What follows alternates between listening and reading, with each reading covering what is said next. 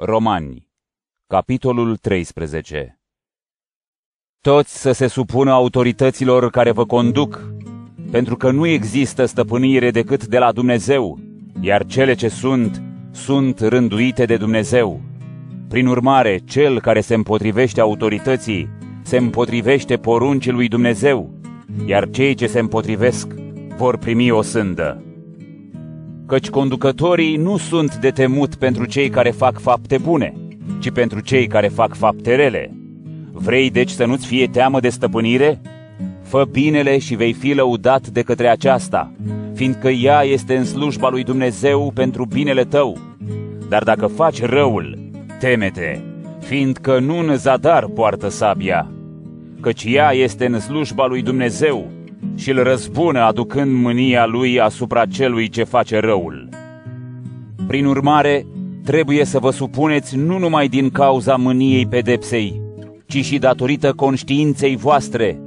De aceea plătiți și dările, căci conducătorii sunt slujitori ai lui Dumnezeu, stăruind în această slujire.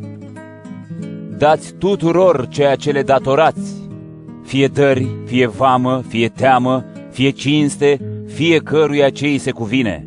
Nimănui să nu-i fiți datori cu nimic, doar cu iubire unul față de altul, fiindcă cel care îl iubește pe celălalt a împlinit legea, pentru că poruncile să nu te desfrânezi, să nu ucizi, să nu furi, să nu poftești și orice altă poruncă este cuprinsă în acest cuvânt, adică să-l iubești pe aproapele tău ca pe tine însuți.